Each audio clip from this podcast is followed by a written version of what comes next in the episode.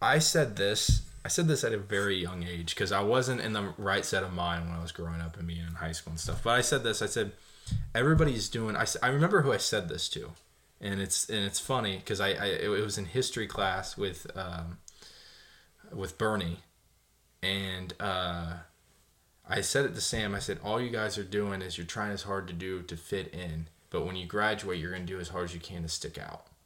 Well, the smart And, and they, they he didn't get that at that time. He didn't get that.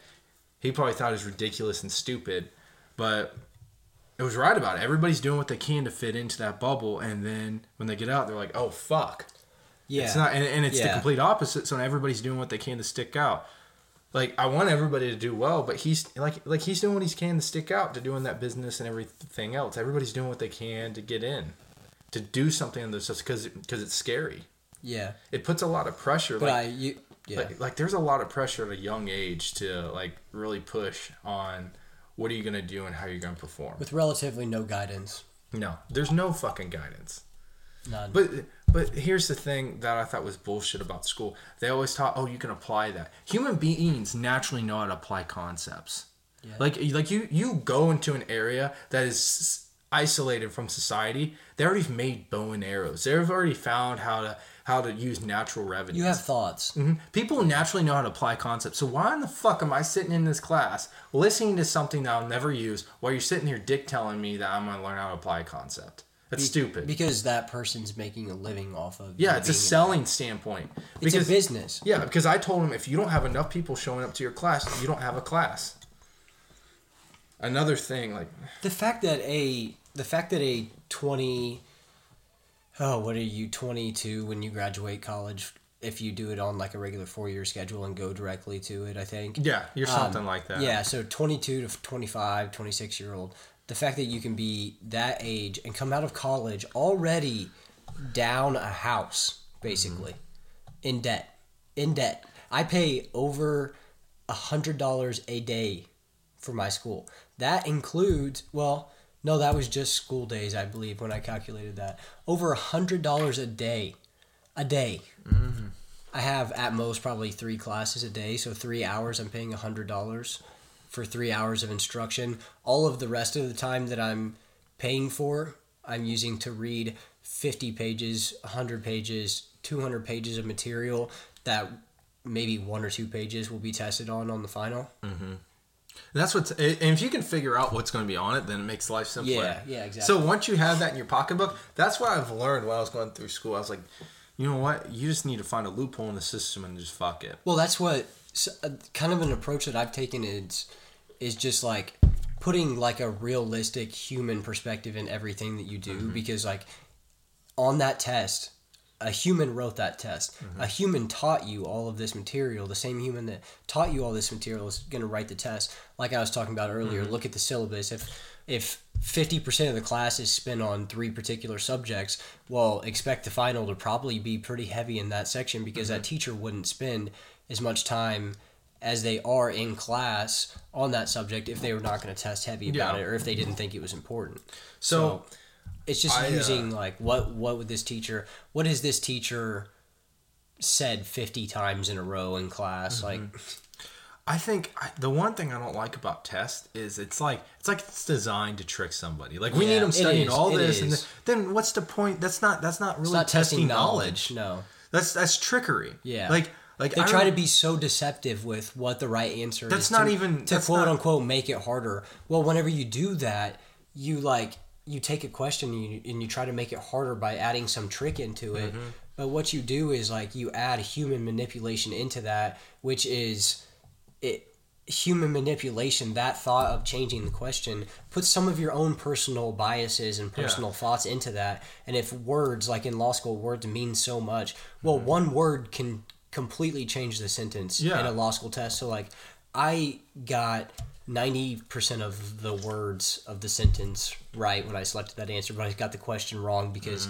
you changed a word from a word that meant something very generally to something very specific and it's Yeah. like like really that's like you're gonna try to like you said it's trickery it's like Mm-hmm. it's trying to trick the students into it while also doing a time limitation on the test so which like which makes no fucking no, sense. no there shouldn't be a time. okay tell please tell me if you're a doctor or a lawyer, I don't know how med school tests are, but law law school Yeah, tests I'll have to ask. are very very like stringently timed so like you Mm-hmm. His are like you have to keep moving you have to keep moving Mm-hmm. like if you get stuck on a question you get in the weeds too much like you just have to stop right there Mm-hmm. and just go on to the next question without even fully answering it is that not malpractice they're teaching us to rush through everything and to make mm-hmm. silly errors silly mistakes. Like how many how many questions on a test on out of the five finals that i took that were all at least three hours long how many questions did I like or how many times did i make some silly mistake and mistake one word like or like misspell a word in my mm-hmm. because it's all like written and stuff. It's like It's a little bit like ridiculous. it's just time it's because it's just like ridiculous time mm-hmm. constraints. Like because that's business. why are we yeah it is business.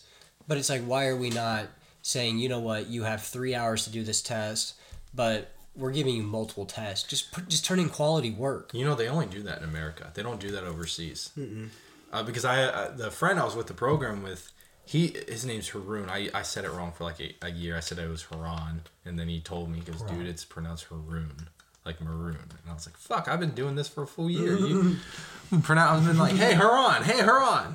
But anyway, he was telling me like, probably low-key hated you he's oh, like he was this, pissed. I think he like, was pissed a guy. little bit. This- he was like, oh, this motherfucker. i don't understand that okay sorry not to off track you but Mm-hmm.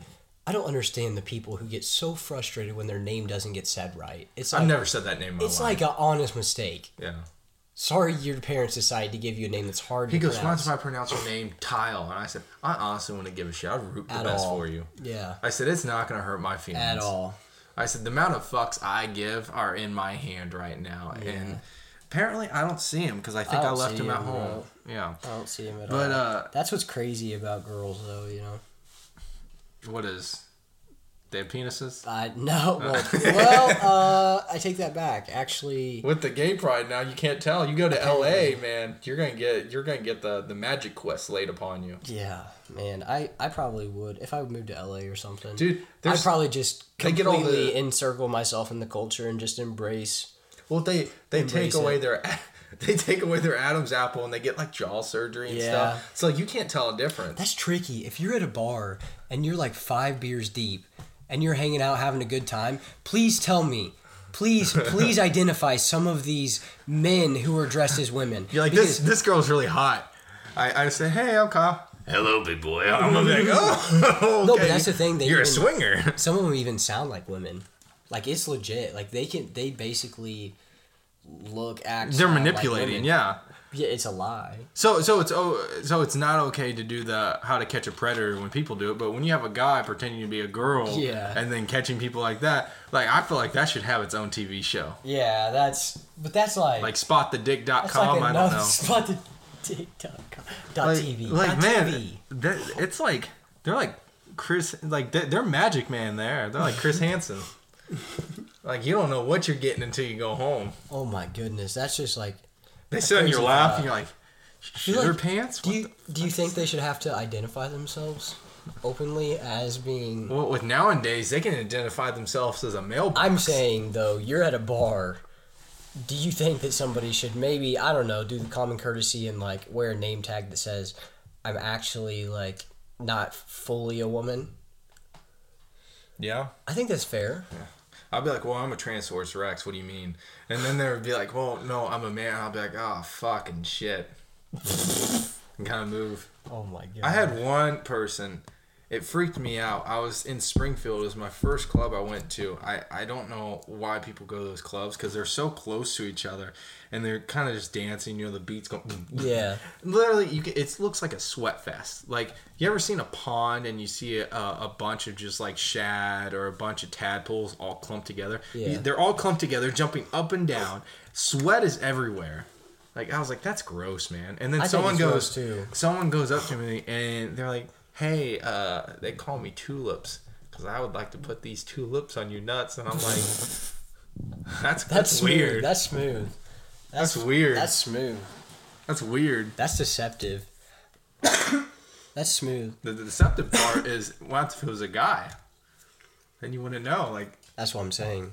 you always got to be a little bit. You got to have your meter, your vibe meter out. You got to be able to. Mhm, your Yeah. your your gaydar meter. If it's not Uh, turned on, I- you're gay fucked. Like, That I did not say that, but Your Gator meter? That's what I wasn't. I wasn't meaning that. the what meter are you talking about? Just like, uh, oh, this guy seems, or this person seems like mm, maybe not a full woman. I don't know. I'm I'm I'm attracted to pretty feminine women though, so Like got like biceps and everything else.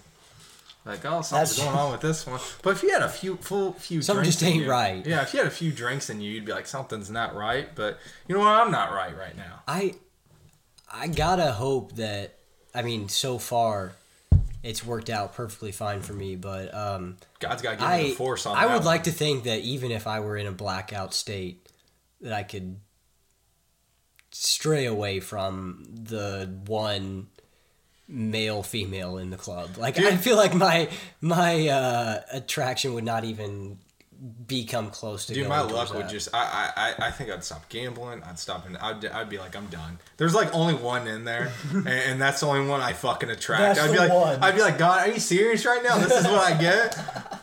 I'm the guy with cro- crooked glasses that looks like he sells weed out of the back, and this is what you give me. haven't done anything to anybody. I'm just chilling. Yeah, Just I was like. I pay, I pay my taxes, and I, did I do? I have insurance. What did I do? Well, Why do you have to give me the girl, the guy girl with the dick bigger than mine? Like, come on, man. Jeez, better, mm. better measure hers in centimeters so mine looks bigger. Oh man, that's true. Gosh, Man, that's hilarious. it, it is scary times right now. Like, it, It's I think, weird. It's I think Blair weird. Oaks they have like, uh, what, what do they call them? Furries, where they stick the tails up their ass and they walk around. I don't know. I think they just like act like animals, basically. It's like, all right, well, animals don't go to school. Well, I'm surprised the Blair Oaks kids don't make fun of them because like. Oh, I'm sure they do. I don't know. like from what Austin told me, like they used to tie people up back then, and they welded a door shut. They uh, like they put raccoons in the vents. Like imagine if that went on in like 2008 to 2013. Yeah, imagine if that went on at 2020 to 2023. They- They'd mess with them like it's a disease. That's bad. They'd be like, "Oh, hand I I sanitize mean- before you touch the animal." Yeah. The bullying stuff's not okay. That's Yeah, but that's a psychological problem. That is a psychological problem that is being manipulated by the parents and pushed as a good agenda.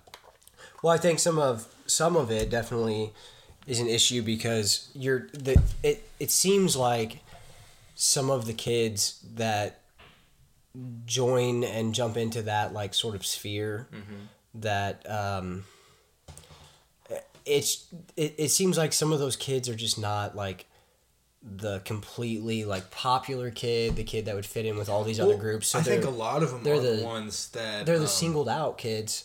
Well, in psychology, this- the ones that single out try to afford their own unit or find well something. Yeah that's what i was going to say is like i think it's been a huge social movement to where now these people feel like if they do this they're in this group they're fully accepted like they have support on online on social media mm-hmm. nobody can say anything to them anymore and it's like bad. it's like it's used for bad purposes as opposed to like whatever the root of the thing is people just Imagine- wanting to fit in. Like imagine coming home from school with just the tail of your ass, is what your dad would say.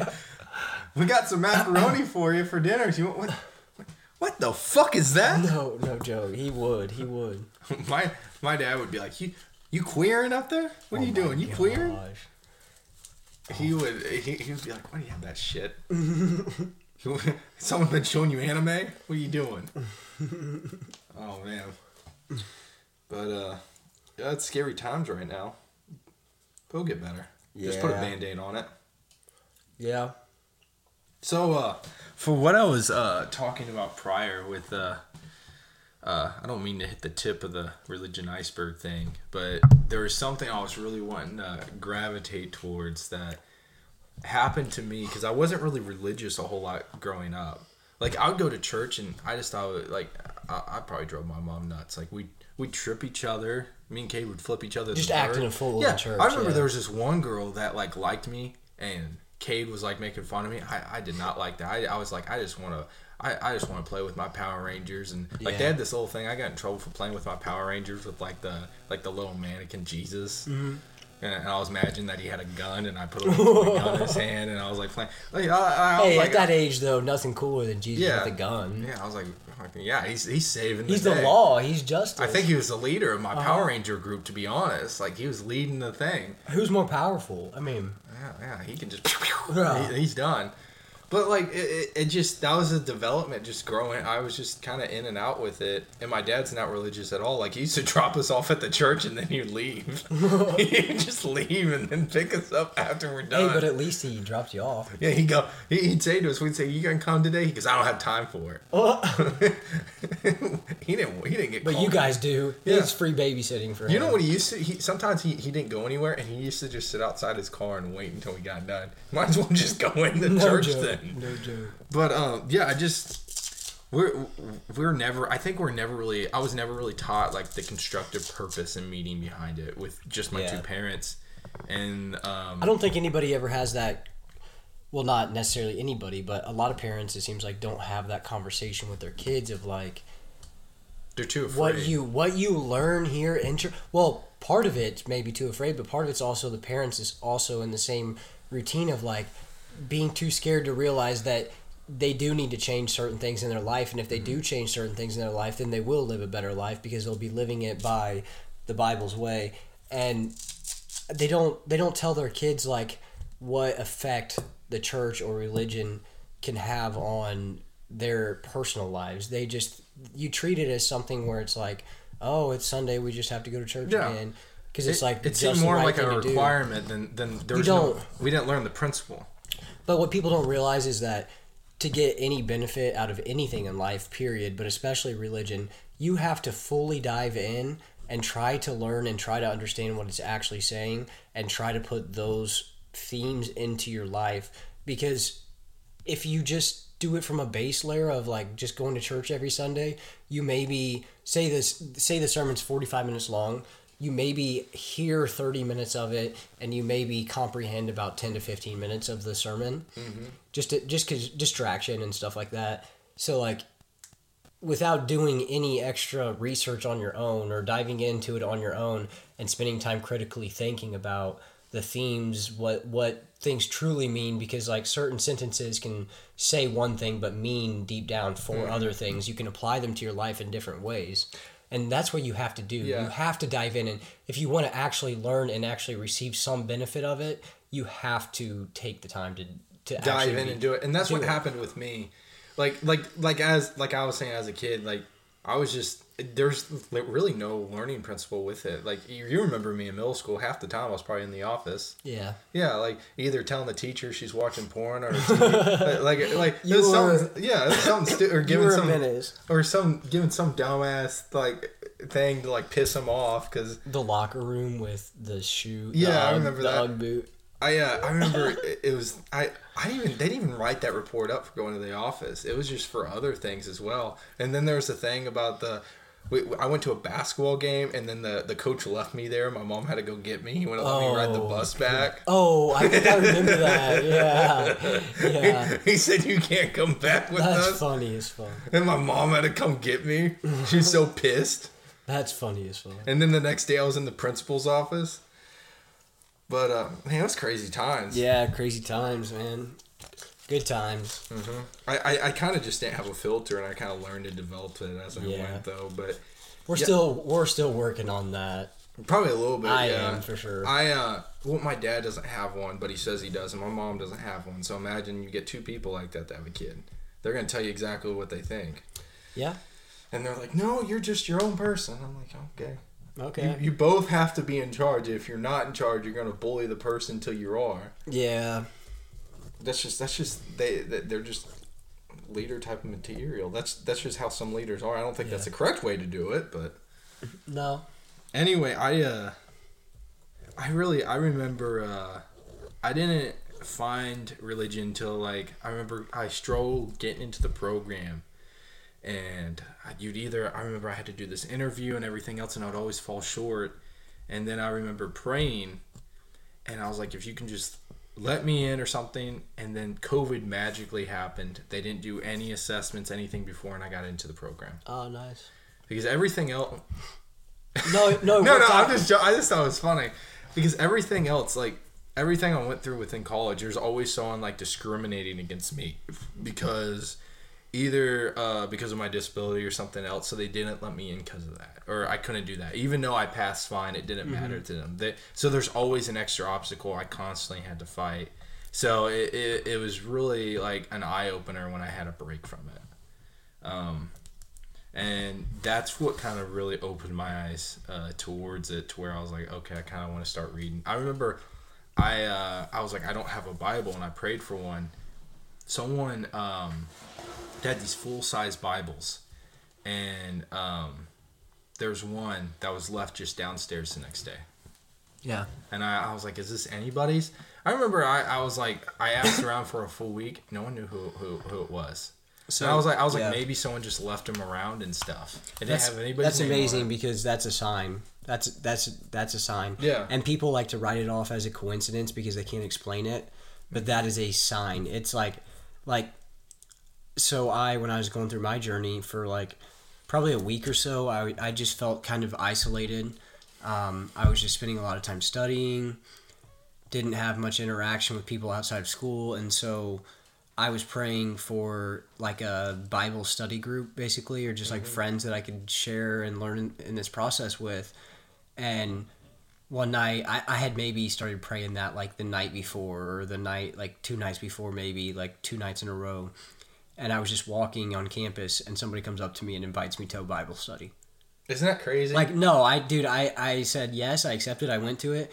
But I, after I talked to the guy, I just looked up in the sky and I'm like, "You're a funny motherfucker." and then like, like you, make them talk about Corinthians, and then today we're gonna look into I- Corinthians. too. Literally, literally. You or ever- like you go, you go to church for the first time in three months, and they talk about exactly what you needed to hear.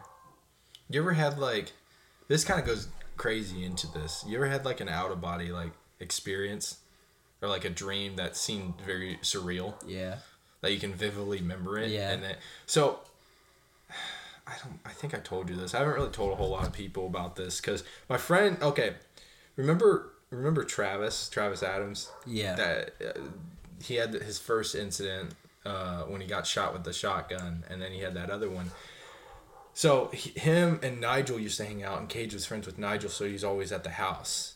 And I got home from work, and I remember they were they were just over there dicking around or whatever, and me and him were talking, and he told me he goes, God told me that this wasn't my time, but I don't have much time left. And I told him, I said I had a really weird dream, but I didn't feel asleep. And I and I told him the exact place was at where it was at, and I said it was kind of at this uh, little place. It almost looked like a small movie theater type of thing. It was it was really small. And he goes, "Oh, I know where that is."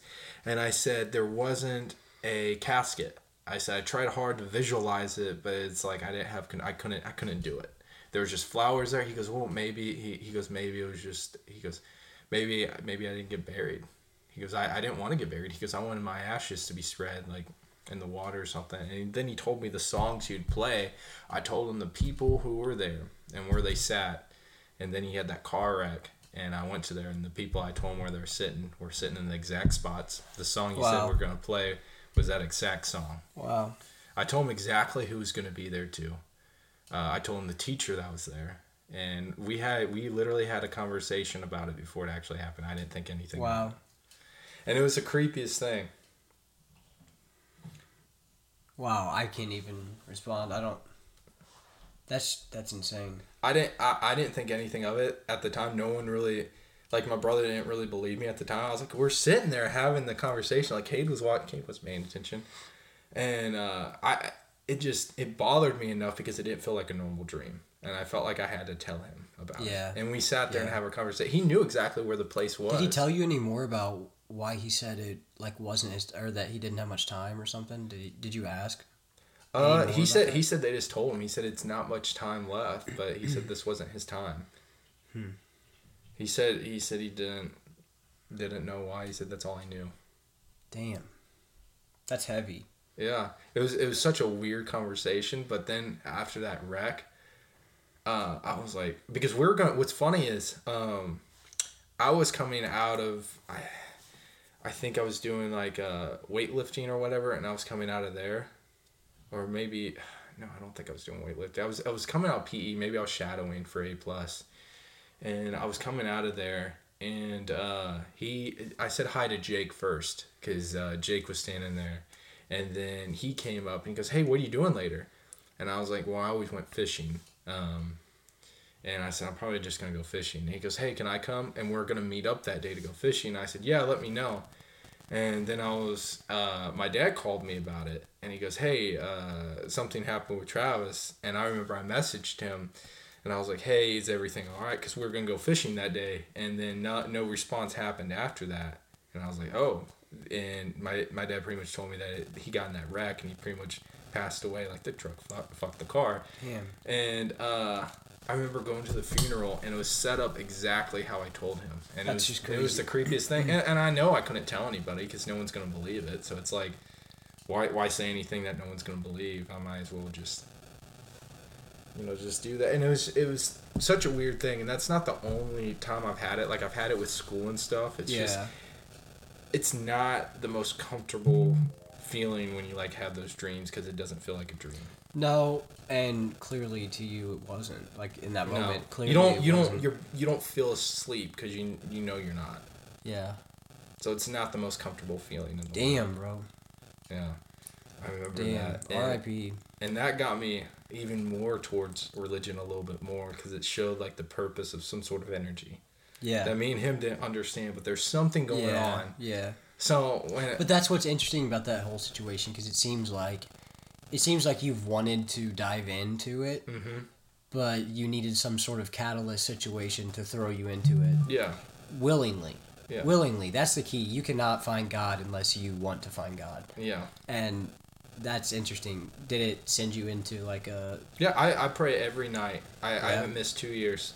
yeah? Yeah, But the, it's fascinating because like God kind of gave you something that you can't explain, something supernatural that's like so clearly a sign, but it, it's easy to write it off as a coincidence. And then all of that happened, and it like connects you to that event more, Mhm. and it it made you realize like, oh, there's something there's something in the air here that's going on.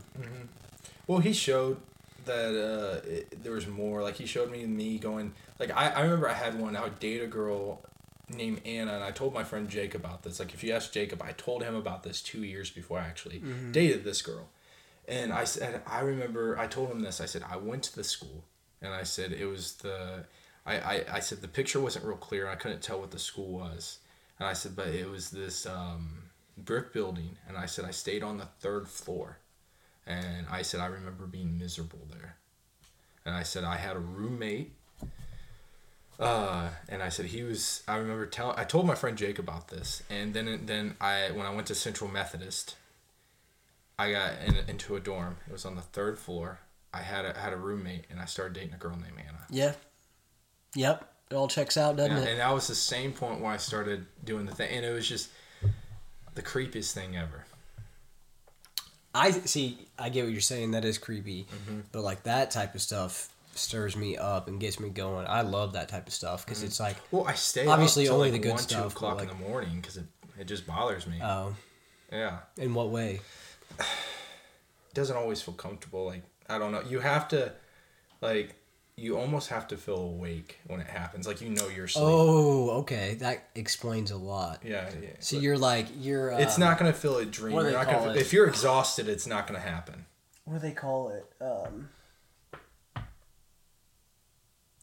Uh, something dreaming, obviously, but um, it's basically where you are awake and like people have out of body experiences. I've had um, lucid dreaming. Yeah, that's what it Okay, so I've I've had a couple experiences, but mine have not been as pleasant. Like Yeah. usually when that happens for me, I get really cold and I get chills and I get like it's like a without like me screaming, it's like terrifying.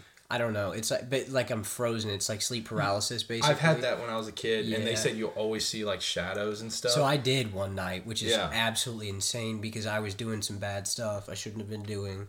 Um, what were you doing? not anything bad like in terms of drugs or crime or anything like that but in terms of my bad like just some stuff that morally wasn't right and wasn't sitting with me and it was my guilty conscience i think coming through and i was laying in bed lucid dreaming. So like I I'm aware of my surroundings. I can see the room, but I'm completely frozen.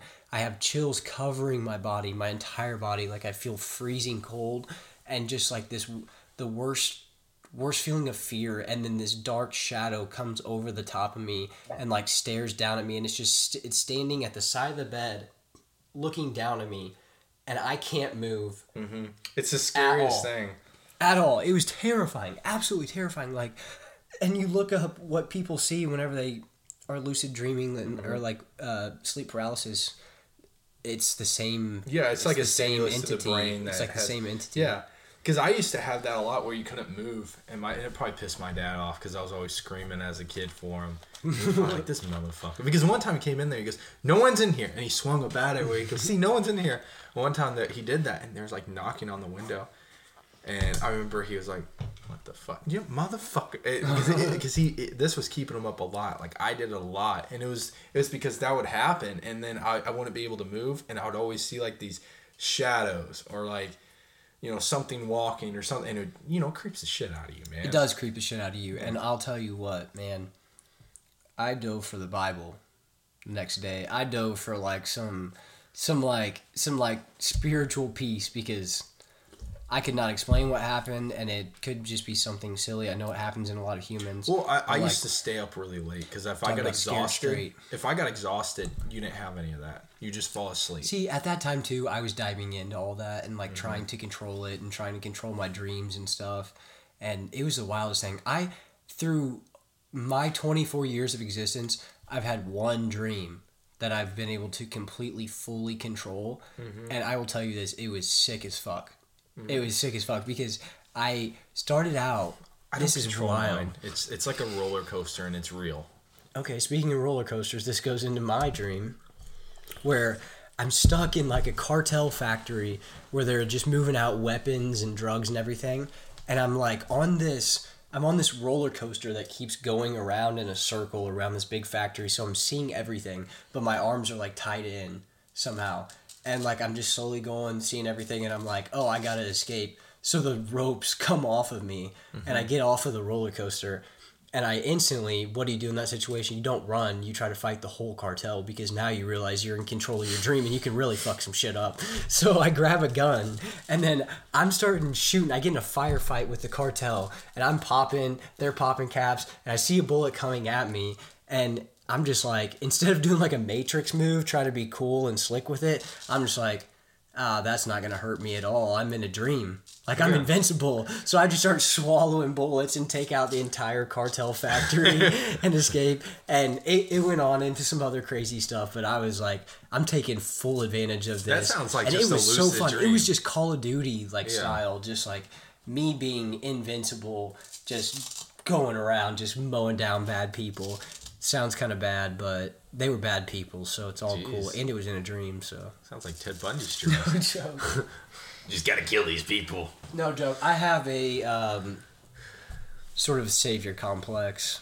I like the idea of being the person who like Yeah, because then you're somebody. then you're the hero, and then you have someone to look up to. It's not more just. But I no, but from my perspective, it's it comes from more of like uh, like I just I don't know. I like trying to do the right thing. I like trying to help people out. But I see what you're saying. It's. Yeah. like you do get the re, like a reward with that. Mm-hmm. And hey, what does you're silly if you don't want a little bit of success along, along the wants way. that. Like, remember the uh, movie Chronicles, where those three kids? Oh, the Narnia powers? ones. Wait, the Narnia Chronicles? No, it's just called Chronicles, and it's I don't about remember that. three. I thought we watched it. I don't know. ago. Maybe. Um, and about those three kids that uh, gain superpowers, and it's like telekinetic superpowers. Hmm. But with telekinetic, you can not only pick things up with your mind, they can also fly. They also have like almost invincibility because Huh. they can put the shield over their body. Oh, that's interesting. So it, it, it was it was a crazy movie, but it kind of took the idea of like this meteor fell and it like gave someone superpowers, Mm-hmm. and it gave these like three teenage kids what would it be like? And their superpowers within the movie was like it was like a muscle, like the more you used it, the stronger it got. And one one one kid was like what we said probably the weird one that got picked on, and then he used it to his advantage. He And was the Fury. he got, yeah, he was the, furry- he was the furry. he was the furry that just got tired because people were tugging his tail. Dude, he went nuts. He said he wanted to be the apex predator in the movie, and he just wanted to kill everybody. Yeah. And then his cousin, which it didn't happen in Alabama, but it was his cousin that also had it and tried to stop him, ended up killing him. Jeez. But it was a a crazy movie. That is crazy. Yeah. But it was the concept that they made something. It, it was just. It, it's a good superhero movie because it's something simple and it's also something relatable because a lot of people can relate to just an average teenage kid. Yeah. And then then that fantasy that something comes down and something happens Gives you like of- the ultimate yeah. power to like Yeah. finally be like, all Because right, a lo- finally I knew I deserved this the entire time. Mm-hmm. All the all the while that Shoot, what was the one you thought about? Because I was like, well, if you do telekinesis, then you can have super strength as well. Ooh. Yeah. See, I like I like that stuff. I think Would yours be like maybe that? I'd push I I'd, uh like make my brain or lust be so you at like a attract hundred percent. No, I wouldn't want that. I wouldn't want that. and money. No, I don't And want cars? that either. I think what I That'd would be an Andrew Tate, wouldn't it? Oh man, yeah. what I would want is to know what every single person in the world was thinking at any any given time, besides whoever I was dating or married to. Dude, that sounds like a terrible. Because you gotta keep you gotta keep the you gotta keep the mystery, the lust, the because like if you have all knowledge I'm gonna be of what they're thinking in a relationship, that's manipulation. That's yeah, but that's also like- torture. yeah, Because you have to deal with that. Yeah. That's torture. You're you're after after a little bit, it's gonna be fun. But, But dude, you gotta be able to shut it on and off. I, I feel like I, I don't- I don't know if it would work that way. Like like okay, it probably forty would be years. like overstimulation of. imagine forty everything. years of that shit. Yeah. Like a couple little bit would be fine, but forty years because you're listening to the preacher and he's talking about thinking about little kids or whatever. Like, you, like there's only and you so can't much. prove it to anybody. No, you can't just assault the guy. Yeah. I know what you're thinking about. You're But you could set up some pretty nasty like frame jobs or something. Yeah. You know, like Call Chris Hansen and be like, something's going on with this preacher. Something. He's got some dirty ass shit. dude, that's that would be a wild power to have, but Be like, "Uh, I don't think your son's gay, is he? He's gay. Why? I don't know. I just think it would be just interesting to be able to like get in some people's heads for just a little bit, just to Like you can know the Just answer see to a question. Like you're sitting in class and like, okay, what's this and this answer, uh, Kyle? Not eleven. How'd you know that? yeah, exactly, exactly. You, you, you could never technically be dumb because if they're like, hey, uh, I'm, I'm just struggling with that. You just once the teacher walks over, you won, man. You fucking won. You won. If they walk over and they're like, hey, um, I'm really struggling because and, and when you're in middle school, you could just do bullshit like that. and They're always gonna walk over. I used to, so I used to do this a lot because when I took, I did that All in right, class everybody, listen up. Here's some when I took uh, tests in class, because I spent so many hours, I had so much difficulty talking that um, I learned unique features on like how to tell with certain questions A, B, and C.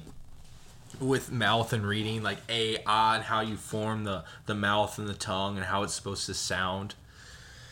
Uh, I had to do hours of that, and I remember sitting in class. I would ask him. I was like, I'm struggling with this and I'm down to two answers. And they would and it was history and she'd be like, Well, I don't know. And I would watch her eyes and her Hmm. Mouth yeah, yeah. and how she says They'll give it I away. don't know. You so she'll subconsciously add the sounding effect of A or B with how their lips move. With, like, If she- emphasis? yeah, with Yeah. with how she's not even meaning to do that.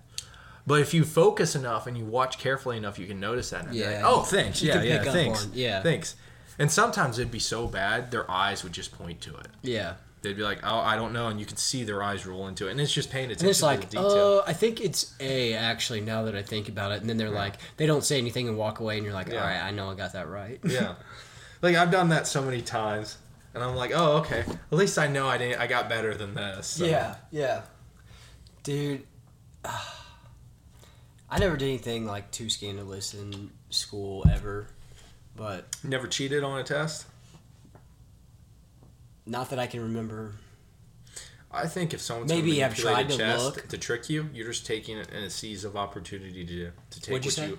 If someone's manipulating a test to trick you, you're seizing an opportunity to get what's yours. If you stu- if I've studied ten hours a fucking day and you're gonna manipulate it to where I'm confused by what you're asking, me, yeah. fuck you. I'm gonna get what I want. Yeah. I've worked for this. I deserve it. I'm taking what's hey, mine. full respect. Like if you can get away with it, I mean that's that's fine. Like with with cheating also comes side effects like not learning any of the material. Yeah, it does. You know, It does. So- the the thing about it is when you do online classes though, like, online classes are a joke, dude. Yeah. I you, you're gonna cheat. It's just asking for it. yeah. All all you got to do is just pay Okay, attention, but- take notes in class, and I get that, like, in our world though, in colleges, they feed you so much information, like we were talking Yeah. about earlier, that you just don't need ninety percent of it. So like, if we have a computer in the world in the real world at our job, and we're able to use a computer to look up absolutely anything, why can we not do that on a test? Like, Yeah. I get it, like you're testing people,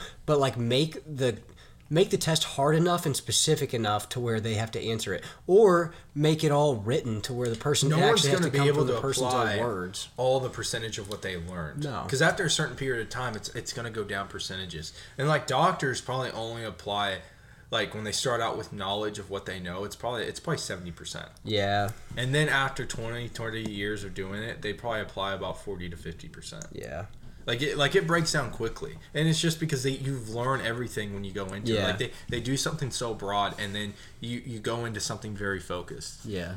You just need to, and the problem with it is every ten years they have to take their test.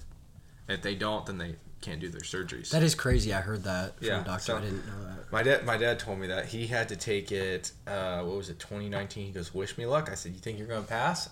And he goes, "I don't know. I haven't taken it in ten years."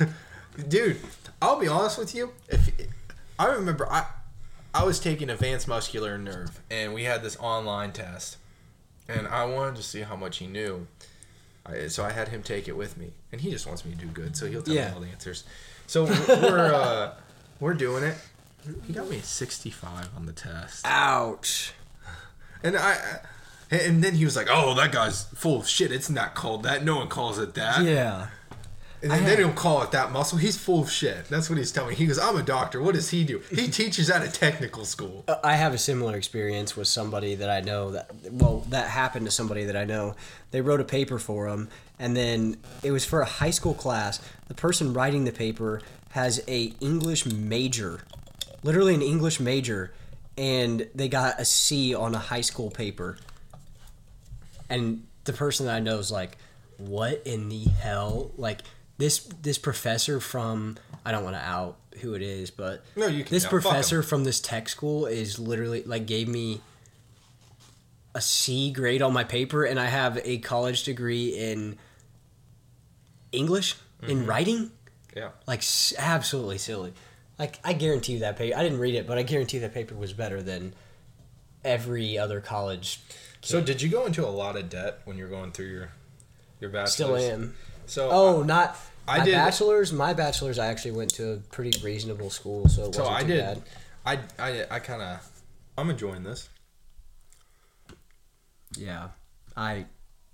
Sorry, you guys. We had to delete um, about three seconds of something that Yeah, was Cade was saying something said- very no. sexual. Something. Oh my god. not true at all. Kyle got off his rocker a little bit and thought that we were sitting around a fire, jamming to old country music and drinking whiskey, but we're not. We're Music and drinking whiskey, man. yeah. Ding ding ding ding.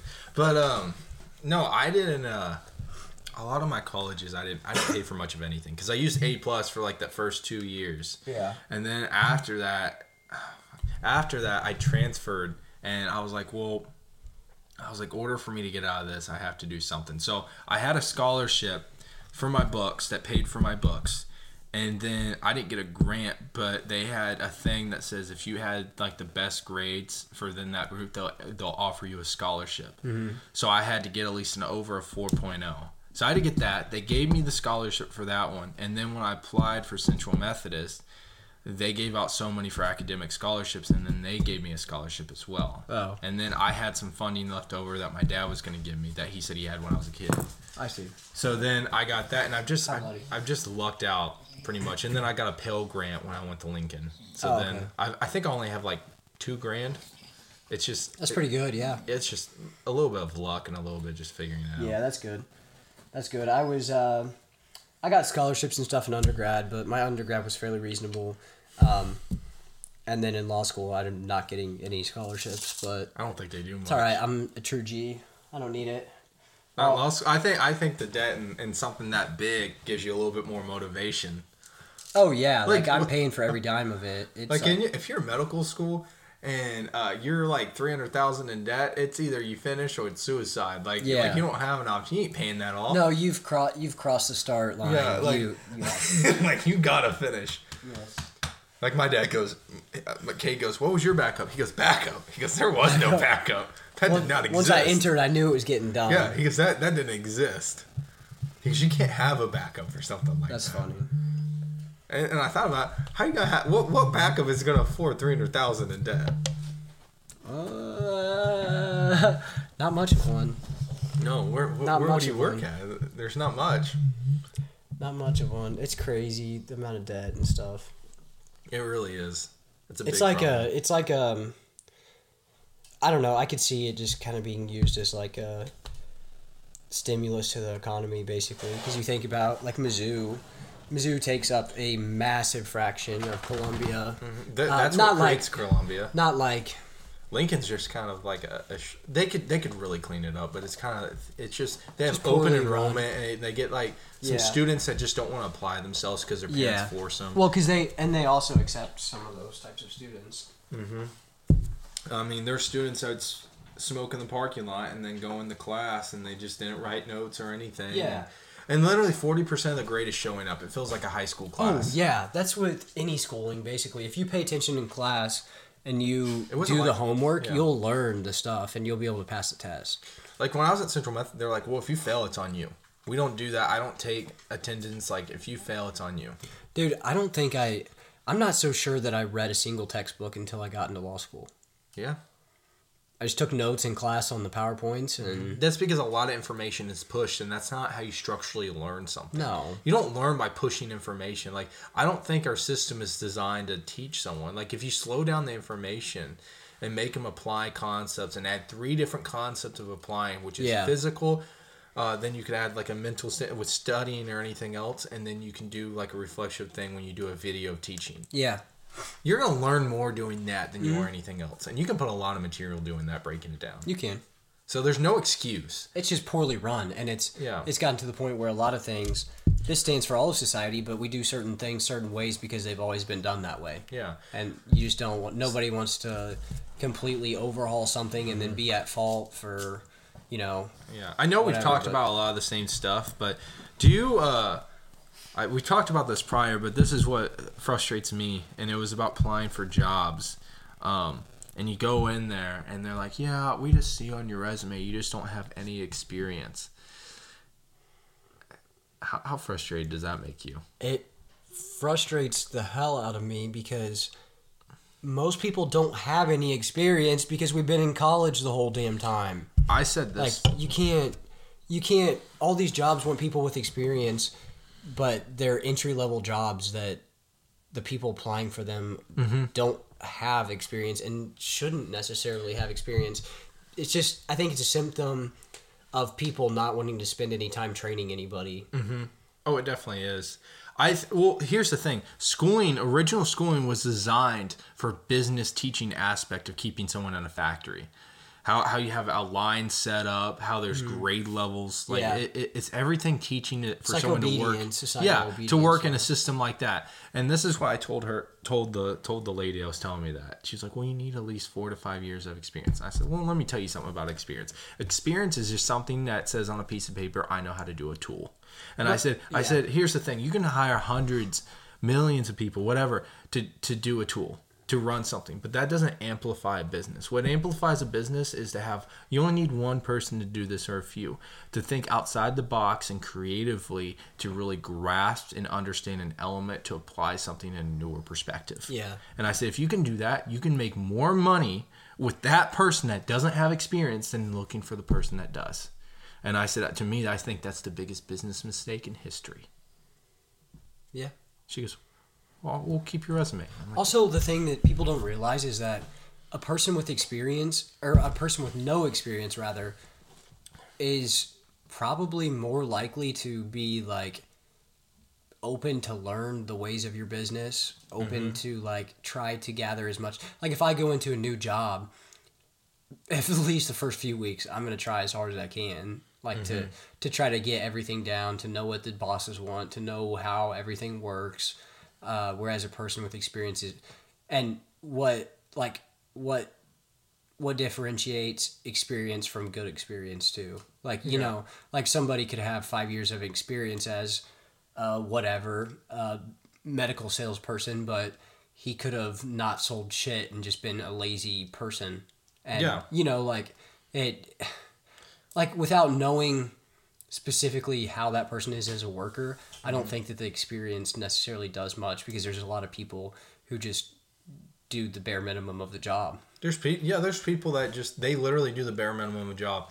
Like I, I have a friend that works for GFI, which is a tech company, and he said there's people that are friends with the owners, and they have a sales job, and they just do bare minimum, and they Yeah. get paid like two hundred and fifty thousand a year. Yeah, because they well, and for the most part, it's because they have all of the same. It's like insurance. Once you can build a client list mm-hmm. big enough, then you're gonna do fine because you're Yeah. gonna constantly have people coming in and renewing, and mm-hmm.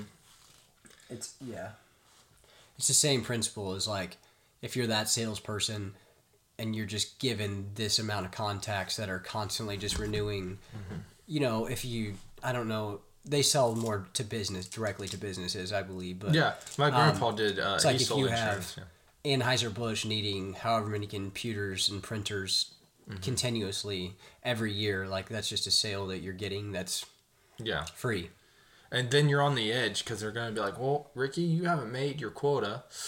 Uh, we're going to let you go. Yeah. But they haven't noticed that Ricky's mom has cancer and she's going through a lot of chemo and problems. And he, that's the reason why. Because they don't have sympathy. They only think of numbers. But if you had more sympathy, you'd get more quality But that that also comes with things being run on such a big scale as opposed to like a local a local uh, family owned company Yeah. like system. It just feels because like like during the pandemic and stuff, you could go to Target, you could go to Walmart, you could go to Lowe's, you could go to any of the big department stores, Kohl's, whatever, but you can't go to the local store that may only have one other customer in there at all times. Mm-hmm. Like you may be the only customer in the local store, but because it's locally run and operated and those people don't have a government like an interest with the government with the United States, they get shut down.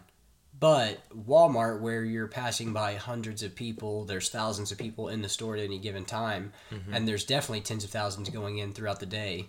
Like that place can stay open because they have power, they have influence, and it's a huge company in the United Yeah. States. Like it's those, but those types of businesses don't care about the workers as do, much. do you know why Walmart lasted and Kmart didn't? Have you noticed how Kmart shut down everywhere Yeah. else? Because Walmart did something structurally different. They looked at the tax ratio within the cities. And if you notice, all Walmarts are put right outside. Besides the Walmart right in the middle of our Every town. yeah, well, beside well, that one's a little bit outside though too.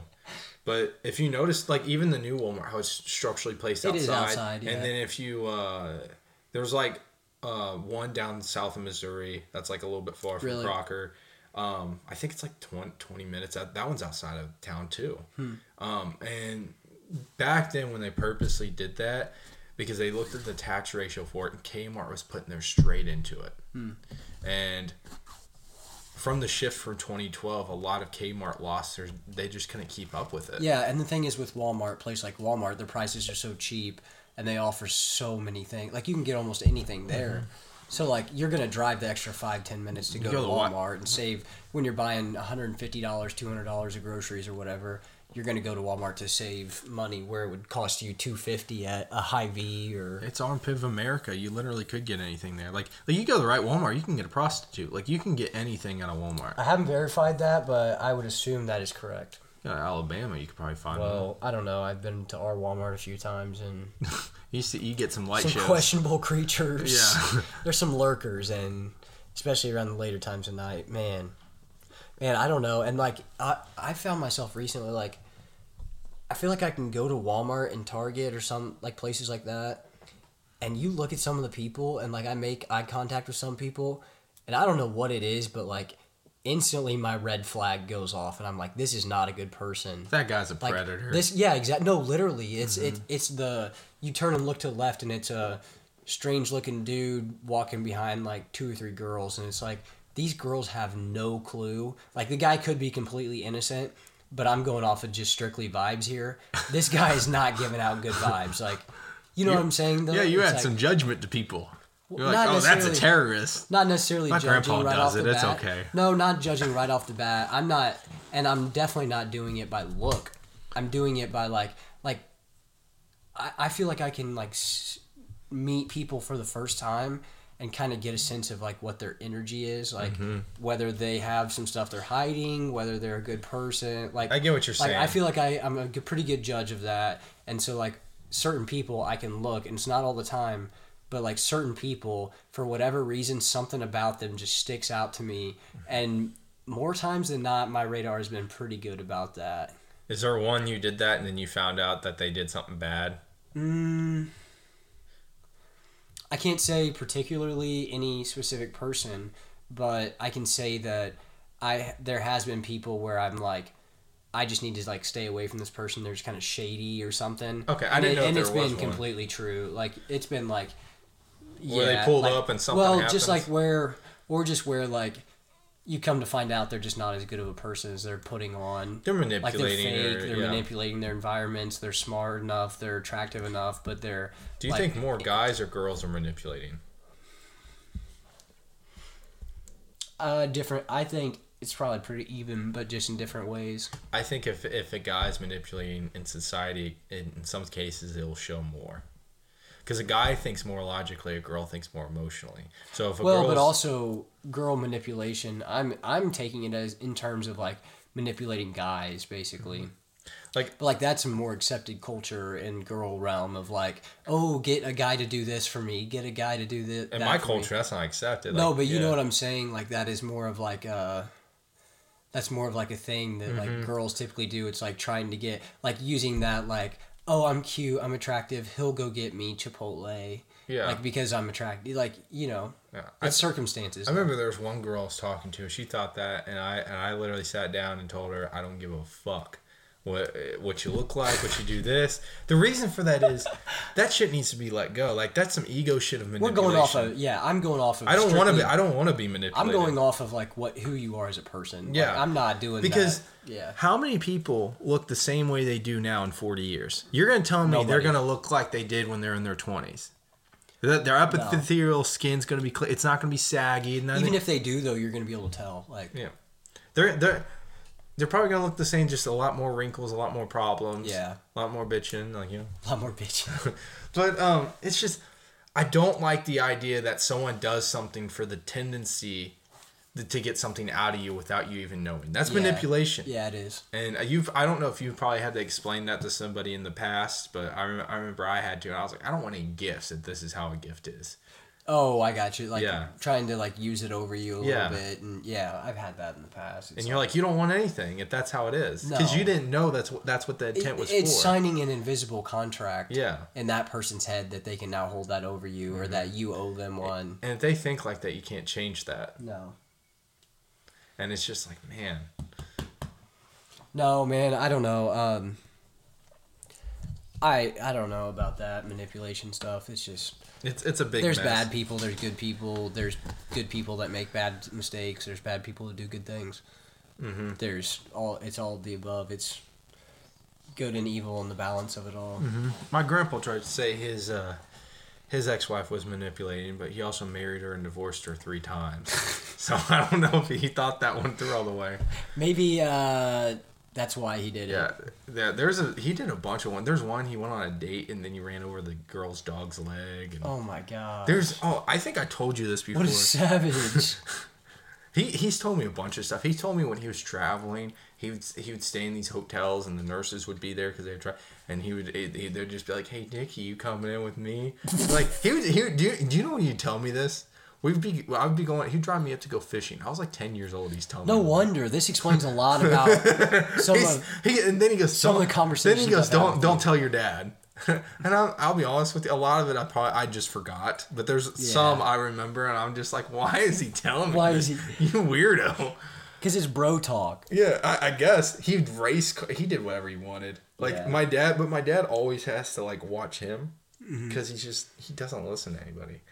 So like when we go to Florida, like he got sc- like we we're going through the airport and he got screened to get checked, and he looked at the guy. He goes, "Why the hell are you checking me? Why don't you check that terrorist over there?" Oh, my god. And it was an Indian couple with the dot on their head and stuff. Okay, see, my I- dad was sweating. Oh, I he bet. was. I bet. That's he was so sweating. awkward. And the guy was cool about it. He just laughed. That's so awkward. There's nothing better though. I'm still waiting for nothing better than like a old a old person just off their rocker. There's no, I thought you were gonna say And there's just- nothing better than a terrorist. Yeah. No, no, no.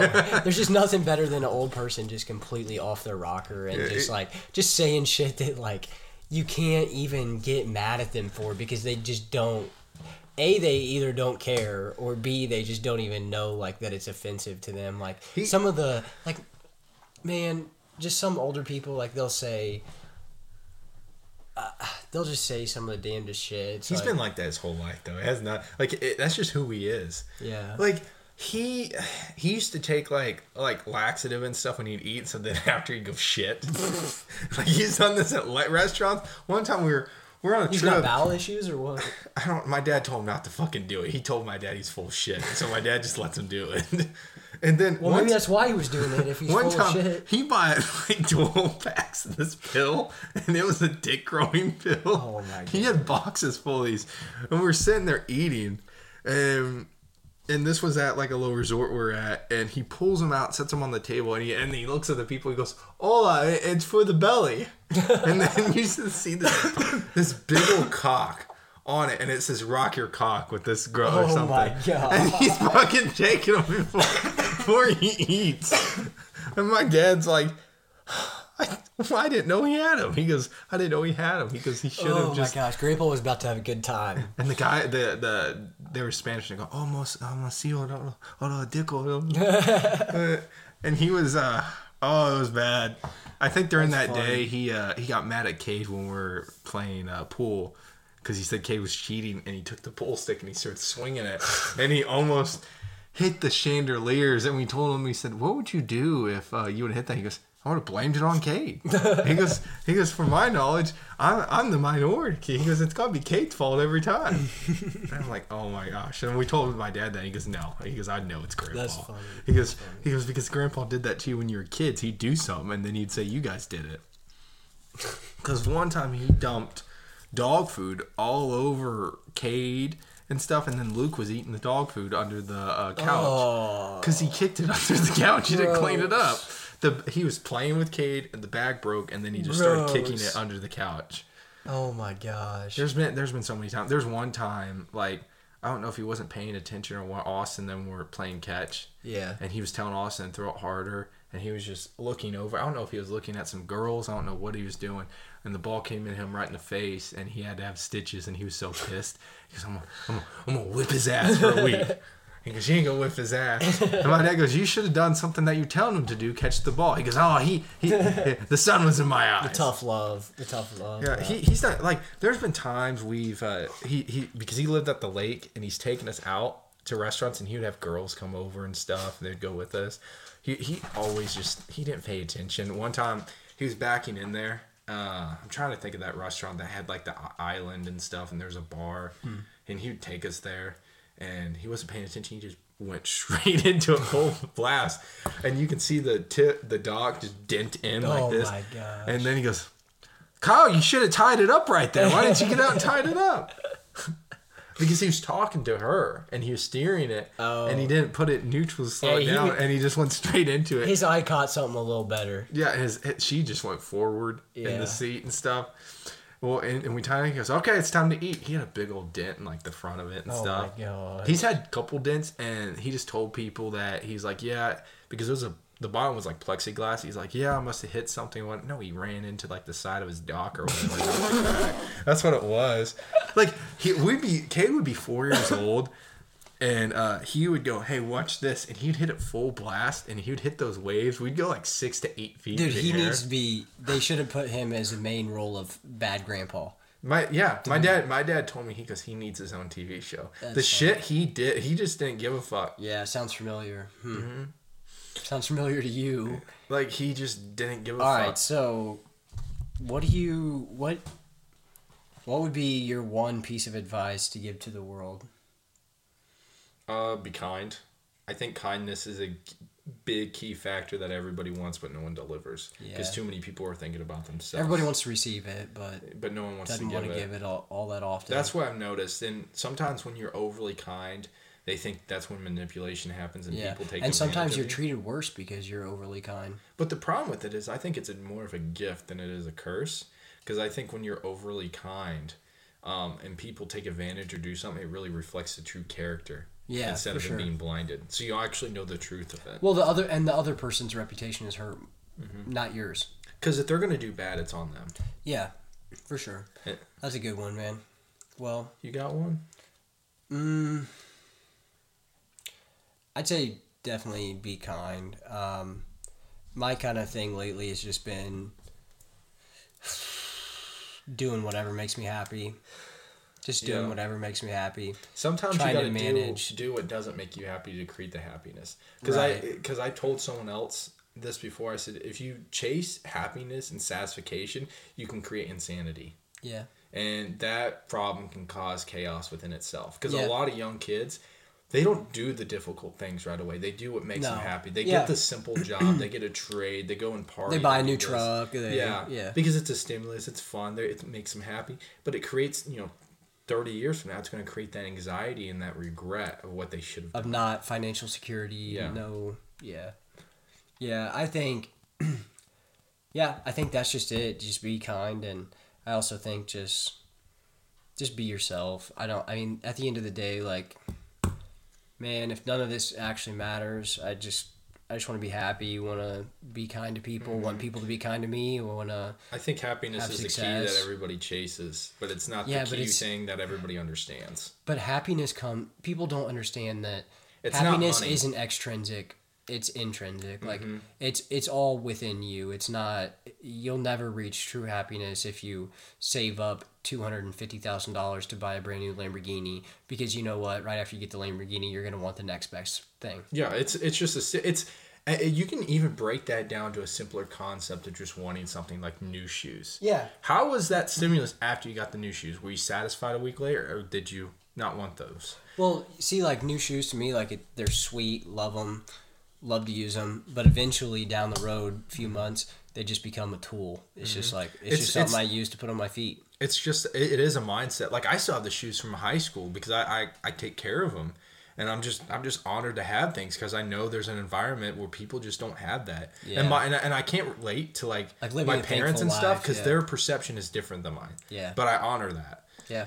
So I think I'm grateful from like the environment I grew up with, having sure. the two different perspectives with my dad and my mom. Yeah.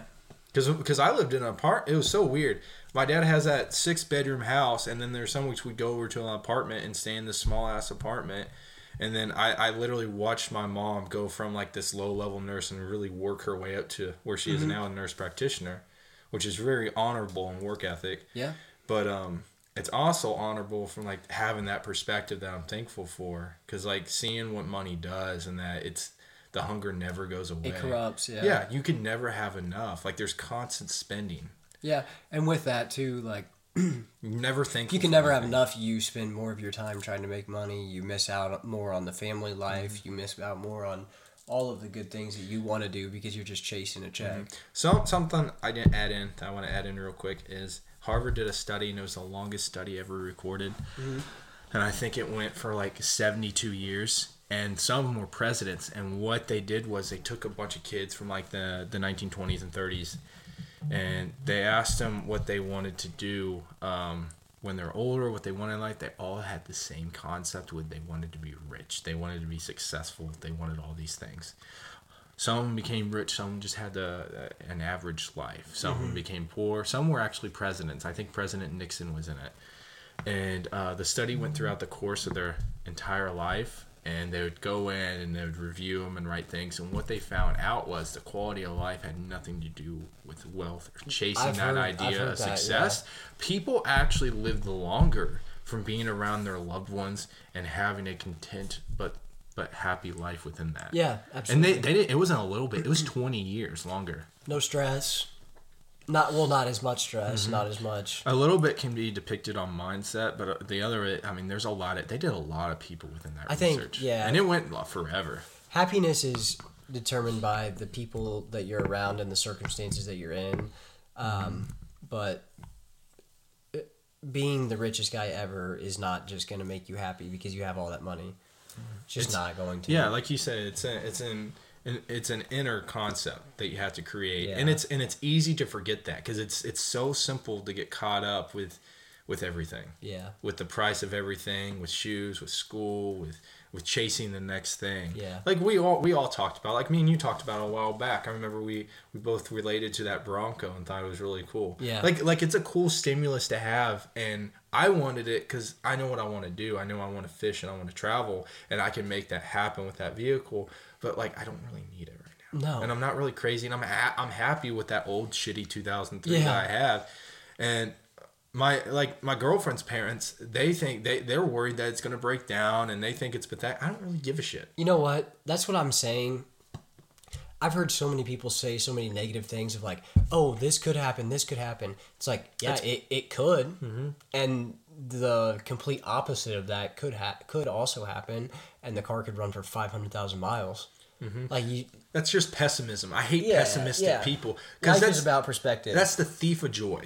Yeah, Pessimistic people will never create any success because they're always creating f- thief for themselves and others. Yeah. Like her dad's like that, but he's also a cop, so I kind of understand it. But like, he sees a lot yeah, more. and I, and he goes, and I and I said this to him. I said, you realize how risky life is. Like, there's no reason to think like that. I said, I said, school is risky. Getting a job is risky. I said, paying bills is risky. He tried to argue with me with job. I said, any job is risky. yeah. I said because everything can collapse, you can lose that job. And you're giving I up said- something else for. I said, do you know how risky life is? You're not guaranteed to have come out alive. I said, so you're so there's no reason for that to exist. Pessimism is a is a concept of the mind. It, it's not real. That's what's interesting about the whole religion thing, too, though, is because, like, you can be pessimistic and say there's nothing after life, Mm-hmm. and maybe your mindset made there be nothing after life, or maybe you can be optimistic and you know there is something good after life, and if there isn't, then at least you were optimistic because if there was, then you had a chance to get in. Like, atheists would create the idea that uh, that the that if you take a bunch of human beings and you put them into a concept isolated from everybody else, they'll create their own religion of God. So they human beings are such a high stimulus that they have to have some sort of value to themselves, or else there'd be no control and there'd be Yeah. insanity. They, they, they said that the only reason that there's a religion is to control a, a group. Without that, there'd be chaos because there'd be no value to circulate yeah. or hold upon. That's what some. That's what they say. And the problem with that is, I would agree with that if there wasn't evidence stating towards religion. If if you weren't finding these documents, if you weren't proving like like the, Harvard's done studies where they've done uh, people that have died and they've viewed and proven that a soul exists. Like like that has been documented and studied. Like there's too many encounters, too much documents going down for that to. And if that exists, then there has to be some sort of higher power. And if, Dude, if this I- exists, people just make things way too, too confusing Mm-hmm. and it's like there it, there is something weird exists like if you i'm saying this is the only evidence that you need the fact that you woke up one day out Mm-hmm. of nothing you woke up one day out of nothing and you're you woke up and you're on the middle of a ball that's floating in seemingly nothingness Mm-hmm. around an unknown amount of other planets, other solar systems, other other things so far away that we can't even consciously comprehend, like even begin to comprehend that. So it's hilarious how so many of us have such a mindset of like humans aren't anything special. Like humans are bad. Like we're all bad. We all suck. Blah blah blah. No, dude. Like literally, we're the only thing like us that we know exists. Like Yeah. all of the animals around us are so special. Like life is so special. So, did you know if the sun was just over just by a little bit, a little over a million, we, life, Life would exist. exist? Yeah. So, I was I told this to the atheists. I said, imagine a clock. I said, how do you know that there's a creator of a clock? Because the evidence of how it was created shows finger- shows purpose. yeah. how how it ticks, how it moves, how how it's everything is very precise. If if you notice that if the if the magnets within a clock was a little bit lower, it would not tick. Yeah. Everything has to be precise order for that thing to work.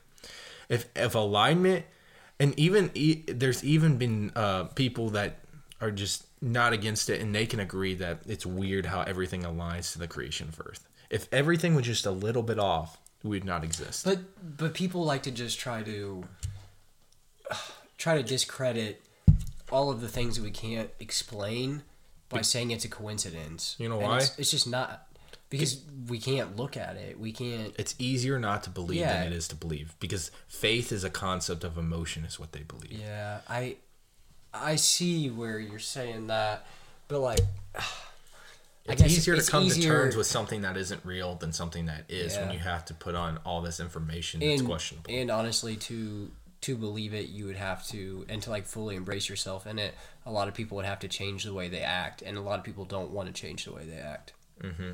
like they're like, well, believing and seeing. I was like, well, there's several things that we believe that we don't see. Yeah, There is like the universe you is believe that the sun's gonna rise tomorrow, but Yeah. There's I mean the universe is constantly expanding and we know all this and there's planets that are being discovered that we already knew that was there and we didn't see. yeah, We didn't know that was there. There's uh, there there's stuff that we unveiled that we didn't know but we knew from just all the other material. dude, we don't know. We probably don't even know ten percent about our bodies. No. There, there, there's there's a big majority. Was it like eighty percent of the water we haven't really d- discovered? We've only discovered ten percent.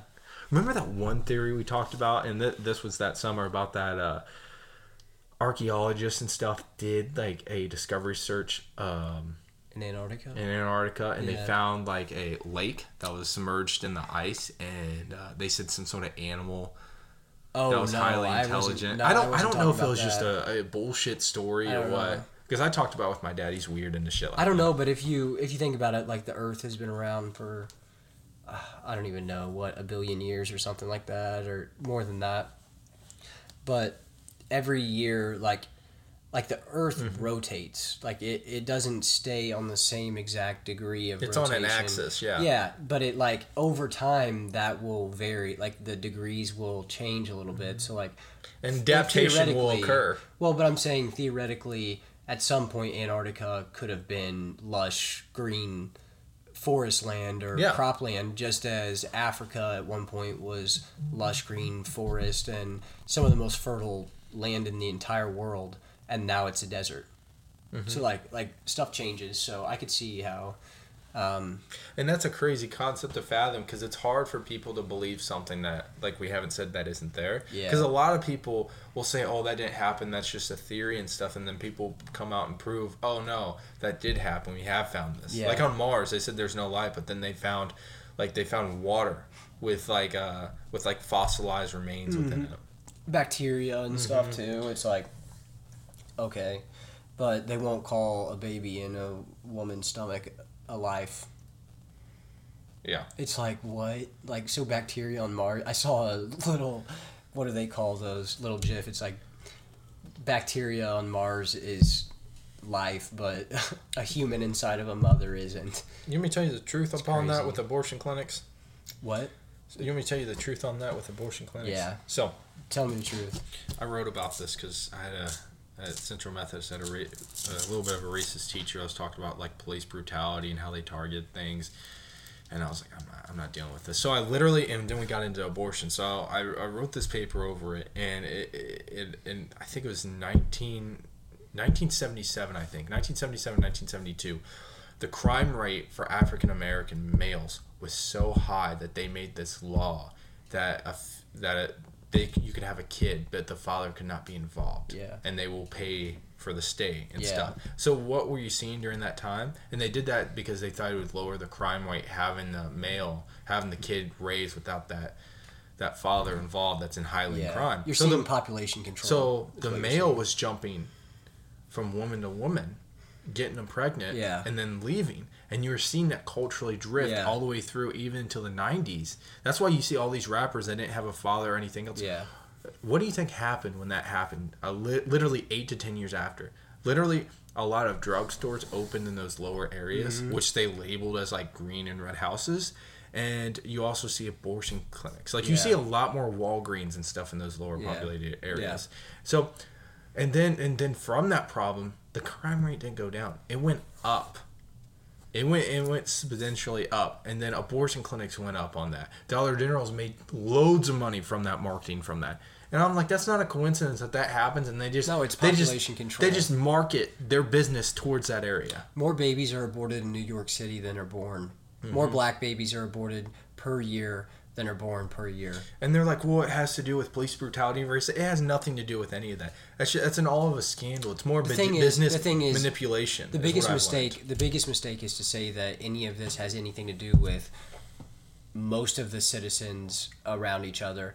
I mean, I go out in public. Yes, I live in a good, like a, a relatively good place, obviously, but like, I can't name. I can name on maybe I can name maybe one time where I've seen something genuinely racist in public. In public, you know, and ironically that was at school, but it's like like the some of the stuff like this, like mm-hmm. that is like that is literally population control trying to prevent like the black family from Yeah. existing and thriving. The thing about it when it when it changed and early developed, a lot of them didn't have the skills to clinically do that, or they weren't getting accepted into these. So Link, Lincoln originally was just an all black school and Yeah. everything else. So you'd actually have naturally set up systems of just these black neighborhoods and white neighborhoods. It doesn't. It, and after time passes on, there's a correlation of change and everything else, Mm-hmm. but it's not like you can say the intentional purpose was for that. I think it was just that they're like business isn't racist. It's just marketing wise and what's good for business. Yeah, they don't think in what's racist. Business they think is they think in numbers. If we do it this way, can we make more of a profit by doing this? It is definitely. I, I think that's the like that's kind of the issue that we've been beating on for a while now is that mm-hmm. they try to separate by the term biz or by the phrase business is business, and they try to separate emotions and feeling and human human um, impulses and thoughts and everything from business so that they can screw people over and keep their conscience clean because it's business. It's like no, like you still screwed somebody over because it's business. Like just because you have put this label right away and said business is business, don't be mad at me if I screw you over because it's just business. Like that's that's the whole issue with the country right now and and everything is that all of these businesses are just operating as businesses and they're not operating as good influencers on society. Take Apple for example. During all of the protests in China recently over the COVID restrictions and stuff, the Chinese, a bunch of Chinese citizens apparently were using the airdrop feature on iPhones um, to send protest locations to other Chinese citizens because whenever you airdrop something, for whatever reason, it doesn't. I don't know if it doesn't send through like the actual like text text message chain. So the Chinese officials couldn't access any of the information of where the protests were going to be because they were doing it through this airdrop feature. Well, I can't prove that they that the Chinese authorities had a direct meeting with Apple, but ironically, Apple disabled the AirDrop feature on all Chinese iPhones, oh yeah, I believe it. All Chinese iPhones, and that's a co- that's a company that I I mean obviously I have a new iPhone, so like I'm guilty, but mm-hmm. it, like that's a company that's supposed to be from America and supposed to stand for freedom across the entire globe. It's and, cheaper. and they're sacrificing all of they're sacrificing morals and people's lives in order for a paycheck. Mm-hmm. Because every every 'Cause it's business, business. will eventually be corrupt. Yeah. There's no business that will never be corrupt. Just like no government, like Yeah. no government Every can government- ever avoid corruption. Yeah, you can't have a government without corruption. Yeah. If you do, then it can't be a government. It has to be something else. Yeah. It's just that's just the way the system works because you got people that just don't think the right way. The, the formula is too unpredictable. Like you have freedom People are of too creation. I have freedom of creation. When you add that together, the likelihood of you taking faith, because that's what it is. People don't believe in faith, but it's literally taking faith when you added a system that this person's going to do the right thing, Yeah. and then and that can always get manipulated because he's getting paid under the pocket to do it this way, and then that guy is too, and that guy is too. Yeah, I was I was in an election law class this past semester, and something kind of interesting is that there's a law for bribery against officials, like government officials, you know. Mm-hmm. But basically, the way the law is worded is that only the person who tried to bribe the official can get in trouble for it. Like there's no there's no there's no it's it's like it's worded to where only the person who offers the bribe Can get in trouble. can get in trouble for it. So like like the official that accepted the bribe, if he accepted it, he He's wouldn't not- get in trouble. But he could get in trouble for doing some like act, Mm-hmm. like doing a quid pro quo. If he gets caught like doing something specifically under his like role of government, then he could get in trouble that way. But That's very. That's just silly, kind of. That's just. uh, yeah, because Yeah. it's it's a law regulating the people who write the laws. Like, don't you think you'd probably write Yeah, it's it just benefiting favorably by- to yeah. you as well? Yeah, definitely It's like would. the same reason that they won't they won't put restrictions on uh, stock trades on Is that why? lawmakers. Well, you're just not supposed to, and you're supposed to report it. But like What's- Nancy Pelosi; she's worth a couple hundred mil, and Do you ever watch what they invest? Like a lot of those. yeah, it's, like, be- it's been yeah. better historically than And- any any other person. So if you watch what they invest, like recently I saw a TikToker talk about it, and he said he said all these people shifted towards this, and he goes, I'm not going to be surprised if the gas prices start going up. Yeah, and they have. Yeah, I, and he goes, he he goes, he goes, I'm not just predict. He goes, I'm just seeing what happened. He goes, he goes, I believe, and there's some sort of manipulation. You know what's what's see my my deeper concern for that is the fact that if she's making those trades, regardless of the amount of money that she's making on them, like those trades can kind of be seen as giving away private government information because if you're investing heavily in a military company, then that means that there must be some sort of military operation coming up, or mm-hmm. you have reason to believe that this company is going to do well in the future. Yeah, one of them did Like, invest heavily that- into a military. They invested like what was it, like fourteen million dollars. That's crazy. like into into into That's absolutely in- into crazy. like a small Yeah. military company that that that makes like um what they make like missiles. What? They make like missiles. The company? Yeah. Um.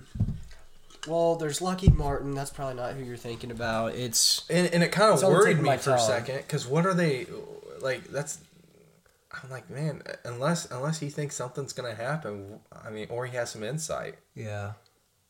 Like what the I don't fuck is know. going on? It's a crazy world, man. Well, it is a crazy world. You ready to wrap this up? Yeah. All right. Thanks for joining. You want to say anything? Want any last comments? No, I'm good. No. All right. Sounds good. Peace out, world. Thanks everybody for listening. This was a long one, but uh, hope you enjoyed it. Hey, everybody, just a couple things before you go. First, I want to say thank you for listening to the podcast. And I, if you would like, share it on your social media platforms. That would be a great help to us.